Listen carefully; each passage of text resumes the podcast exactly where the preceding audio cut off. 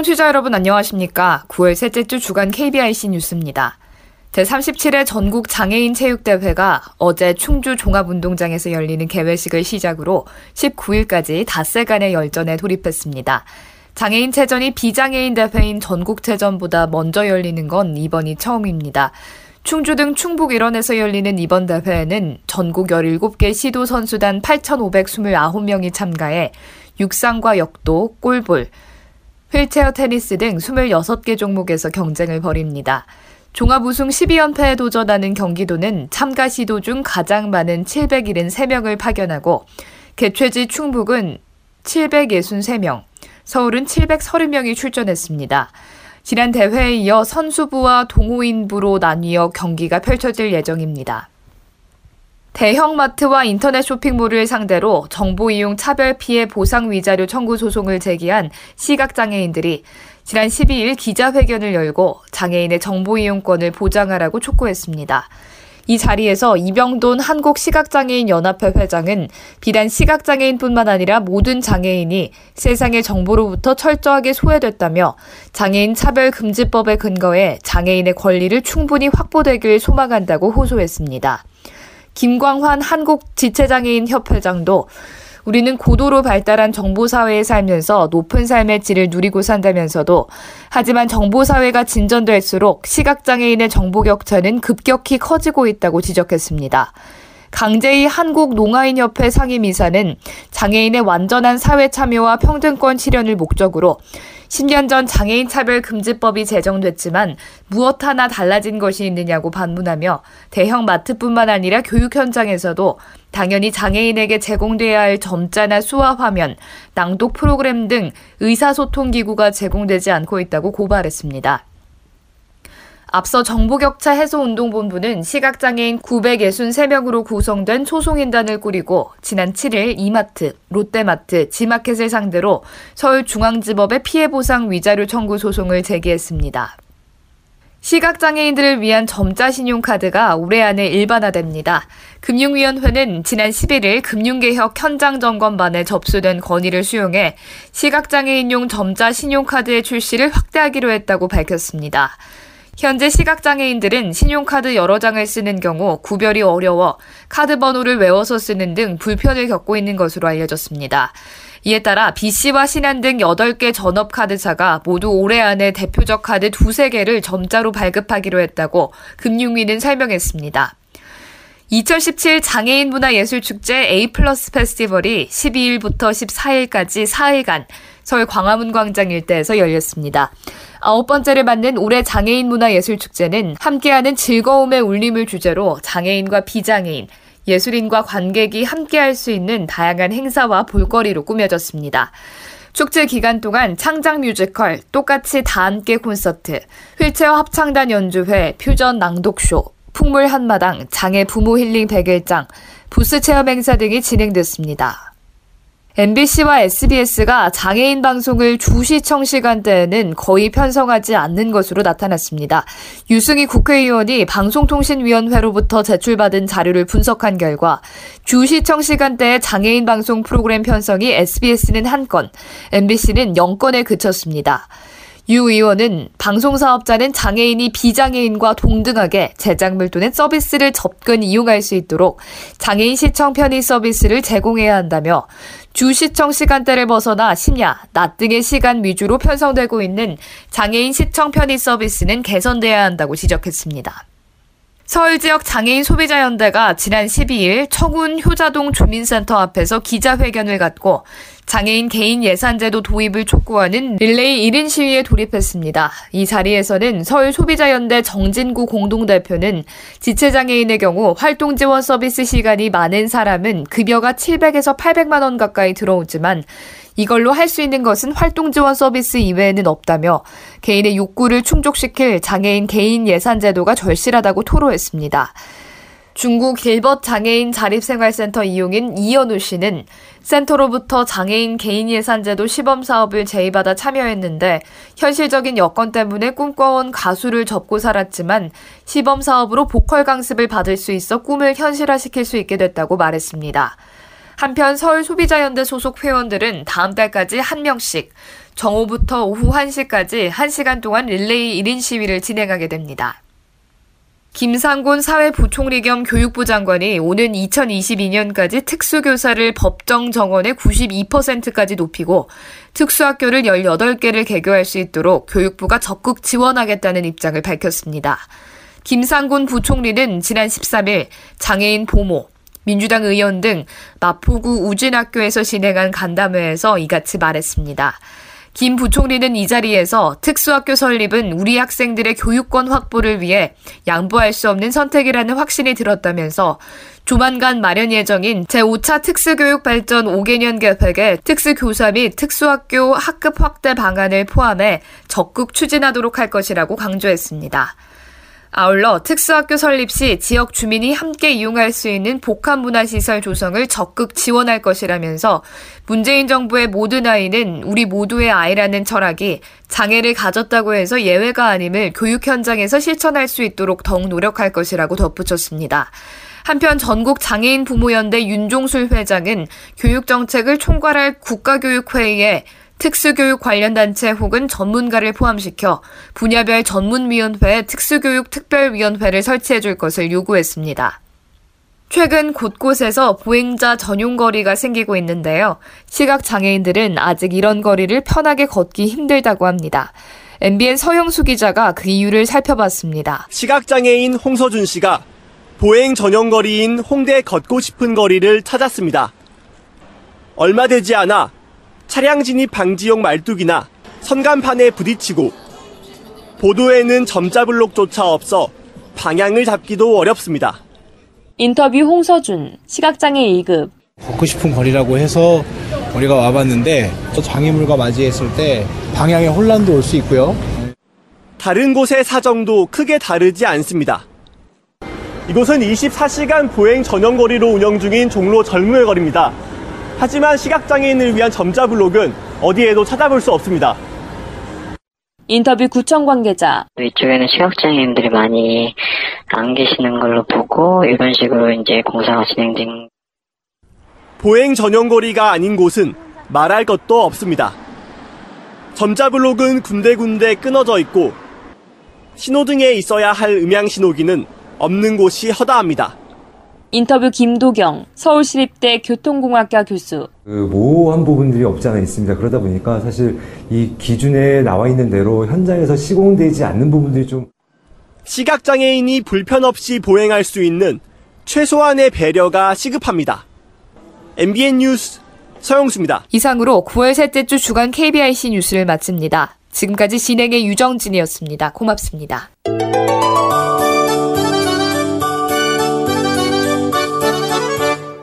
하상장애인 복지관 소식을 듣는 시간이죠. 하상장애인 복지관 강산 사회복지사와 함께합니다. 안녕하세요. 네, 안녕하세요.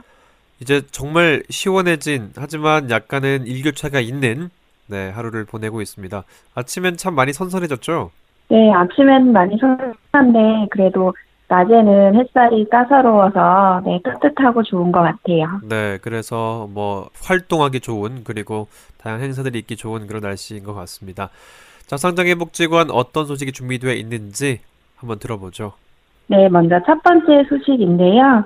9월 19일 화요일 하상 시각장애인 도서관 소리도서 진간이 발행됩니다. 자세한 목록 내용은 4331번 그리고 온소리 홈페이지에서 확인하실 수 있습니다. 네, 이어서 두 번째 소식인데요. 하상 시각장애인 도서관에서는 정유정 작가와 함께하는 작가와의 만남에 여러분을 초대합니다.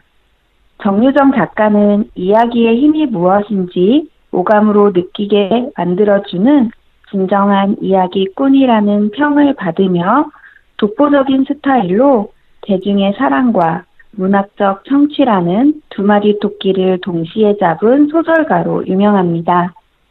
내 인생의 스프링 캠프로 제1회 세계 청소년 문학상을 수상, 내 심장을 쏴라로 제5회 세계 문학상을 수상하였습니다. 2011년 장편 소설 7년의 밤은 여러 언론과 서점에서 올해의 책으로 선정되면서 그해 최고의 베스트셀러에 오르면서 많은 독자의 사랑을 받았습니다.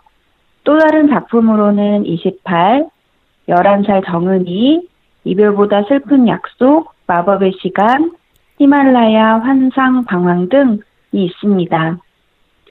성우들의 생생한 낭독으로 작품을 보다 실감나게 이해할 수 있으며 작가의 진솔한 이야기와 강연을 통해 작가의 작품 세계를 깊이 이해할 수 있는 기회가 될 것입니다. 작가와의 만남에 관심 있으신 분들의 많은 참여 부탁드립니다. 일시는 9월 26일 화요일 오후 2시부터 4시까지이며 장소는 하상장애인 복지관 지하 강당입니다. 대상은 시각장애인, 지역에 있는 장애인 및 주민, 봉사자 등 누구나 참여할 수 있으며 접수는 9월 25일 월요일까지입니다. 신청 및 문의는 독서문화지원팀 02-560-4285, 560-4285번으로 연락해 주시기 바랍니다. 네, 하상 소식은 여기까지입니다. 작가와의 만남 늘 항상 다양한 또 많은 분들에게 사랑받는 작가들과의 만남이 이어지고 있는데요. 자, 이번 작가와의 만남 다시 한번 문의처 알려주시죠. 네, 신청 및 문의는요, 독서문화지원팀이고요. 02-560-4285, 560-4285번으로 연락해 주시면 되겠습니다. 네, 이번 주 화상 장애인 복지관 소식 들어봤습니다. 오늘 말씀 고맙습니다. 네, 감사합니다.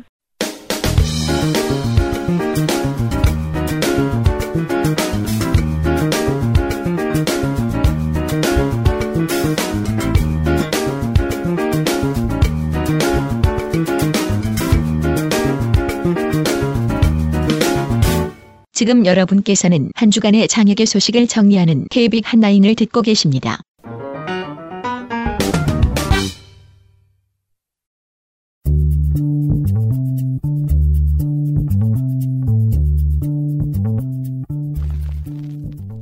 안녕하세요. KBIC 핫톡에서는 청취자 여러분과 같이 고민하고 최신 정보를 전하는 글을 매주 선정해서 소개해드리고 있는데요. 이번 주 KBIC 핫톡에서는 에이블 뉴스에 실린 칼럼을 살펴보겠습니다. 장애에 얽매이기보다 살아가야 하는 또 다른 희망 품자. 칼럼니스트 김경미, 낭독자 김보미. 지난 8월은 올해 초등학교에 입학한 딸아이의 첫 여름 방학을 위해 수영장이나 체험장을 찾아다니느라 정신이 없었다. 늙어가는 우리는 체력의 한계를 느끼는데 딸아이는 지치지도 않는지 곧잘 자던 낮잠은커녕 밤늦도록 말똥말똥 잘만 논다. 그런 딸아이를 보며 속으로 네가 좀 자야 엄마가 한숨을 돌릴 텐데 생각하지만 입과 몸은 아이의 장단을 맞추느라 나 역시 분주했다. 여자이라서 그런지 말주변이 예사롭지 않았었는데 요즘은 그 영향이 일취월장하여 말문이 막힐 정도이다. 나의 닉네임이었던 잔소리 대마왕은 어느새 딸아이의 닉네임이 되었다. 그날도 우리 가족은 어김없이 어디론가 가고 있었다. 아빠는 운전석에 딸아이와 나는 뒷좌석에 앉아 말장난을 하며 한참을 낄낄거리며 웃었다. 그때 아이 아빠가 목소리에 흐뭇함을 가득 담아 딸아이를 향해 말했다. 아빠가 이렇게 네가 건강하게 밝게 웃으면 기분이 좋단다. 이제 엄마 병만 나으면 아빠는 더 이상 바랄 게 없어. 순간 내 머리와 마음은 멍해졌다. 내가 장애인이라는 사실을 딸아이도 남편도 알고 있다. 장애라는 것이 치료되거나 회복되는 것이 아니라는 사실을 남편이 모를 리 없었다. 그러나 나는 남편에게 아무 말도 하지 않았다. 장애가 뭔지 모르냐고, 왜 있는 그대로 현실을 받아들이지 않느냐고, 아무 말도 하지 않았다. 어떤 이미지도 심지어 한 줄기 빛조차도 느끼지 못하고 어둠 속에 살아온 지 벌써 6년이 되어 간다. 뭐라 불리든 어렴풋한 윤곽이라도 그것이 안 된다면 빛이라도 느끼며 살아갈 수 있기를 바랬었다. 병원에서 더 이상 현대의학으로는 방법이 없다고 했을 때조차 나는 세상을 다시 볼 수 있을 거라는 희망을 버리지 않았다. 세상을 다시 보기 위해서 나에게 부여된 모든 시간과 정신과 노력을 쏟았다. 자고 일어나면 보일 거라 생각하며 잠이 들었고 깰 때마다 비명을 질렀다. 그리고 내 바람이 이루어지지 않았음에 좌절했었다. 세상을 다시 볼 수 있을 거라는 희망은 나를 살아갈 수 없게 하였다. 엄밀히 말한다면 하루하루, 한 달, 두 달이 되어도 변함없는 어둠의 희망이 사라지면서 미래도 꿈도 모두 의미 없어 보였고 그런 삶을 살아갈 의지 역시 사라졌었다. 아이러니컬하게도 내가 다시 살아야겠다고 변화하기 시작한 것은 세상을 보겠다는 희망을 버린 후부였다. 내가 실명을 한 후 시댁 부모님들과 친정 부모님들은 각자의 믿음을 가지고 내가 세상을 다시 볼 수 있게 해달라고 기도하셨다. 그리고 어디서 어떻게 알게 되셨는지 눈에 좋다는 음식이며 대처요법이며 운동법 등을 가르쳐 주며 세월을 보내고 계셨다. 세상을 보지 못하게 된 것은 나였지만 모든 가족들이 나와 함께 어둠에 잠식되어 가고 있는 것 같았다. 그래서 나는 부모님께 말했다. 이제 우리 그만해요. 내가 이렇게 된 것이 운명인 것처럼 내가 다시 세상을 볼 수 있을 운명이라면 그때는 또 세상을 볼 수 있겠지요. 어찌 될지도 모르는데 그때를 기다리며 아무 의미 없이 마냥 살아갈 수는 없잖아요. 희망이라는 단어가 주는 기대감과 설렘이 항상 모든 이에게 긍정적이지는 않는 것 같다. 꿈은 이루어진다 라고 단언한 것은 꿈을 이루기 위해 노력한다면 이라는 전제가 따른다. 아무런 노력도 대가 없이 꿈만 꾼다고 이루어지는 미래는 없다. 그러나 아무리 노력하고 매달리고 애써도 안 되는 것이 있다. 장애가 그렇다. 현대의학도 포기한 것이 장애이고 아무리 노력하고 애쓴다고 잘려진 팔다리가 다시 자라거나 죽은 시신경이 살아날 리가 없다. 내가 살아가기 위해 선택한 것은 불가능한 희망을 포기하고 가능한 희망을 선택했기 때문이다. 필자의 말이 너무 비관적이고 부정적이라고 생각하는 이들도 있을 것이다. 사실 정답은 없다. 필자가 살아가기 위해 세상을 다시 보겠다는 희망을 버리고 어둠 속에서 살아갈 방법을 찾으려 했다면 내 남편은 이 상황을 견디고 살아가기 위해 아내가 언젠가는 세상을 다시 볼 수 있을 거라는 희망이 필요했던 것이다. 나 역시 세상을 다시 보겠다는 희망은 버렸지만 새로운 미래와 삶에 대해 또 다른 희망을 품고 살고 있다. 불가능한 것이라도 어떤 희망이 자신의 삶을 지탱해주는 원동력이 된다면 그것은 말 그대로 희망이 된다. 그러나 희망이 자신이나 자신의 삶을 부정적으로 치닫게 한다면 그것은 집착이며 버려야 하는 희망이다. 그것은 본인만이 알 수 있으며 선택은 오로지 자신만이 할 수 있다. 남편은 4차 산업혁명의 도래로 의학계에도 불가능하다고 여겼던 신기술이 나올 것이며 그 기술로 세상을 다시 볼 수 있게 될 거라고 말한다. 그래, 나 역시 죽기 전에 딸아이의 얼굴을 보고 싶다. 그리고 나 스스로에게 자문해 보았다. 20년 혹은 30년 후 세상을 다시 볼 수 있는 신기술이 나왔다고 가정했을 때 치료의 대가로 전 재산을 포기해야 한다면 나는 과연 어떤 선택을 할 것인가? 사람의 마음이 변화무쌍하여 장담할 수는 없지만 현재 내 마음은 딸아이의 얼굴 보기를 포기할 것 같다.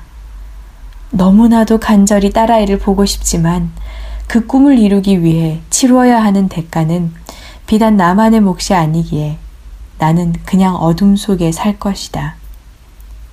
70살이라는 나이에 나 자신뿐만 아니라 가족들의 꿈과 미래까지 송두리째 담보 잡힐 수는 없다.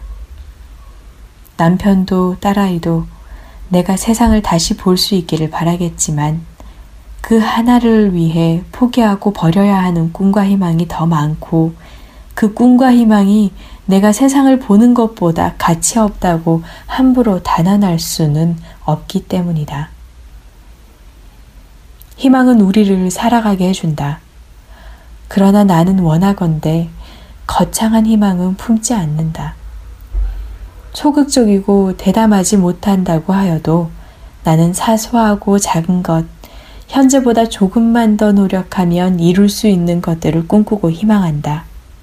작은 설렘과 기대를 갖고 그 꿈이 이루어졌을 때의 행복감이나 성취감으로 살아가다 보면 내 삶이 끝날 때 이만하면 잘 살았다 하지 않을까.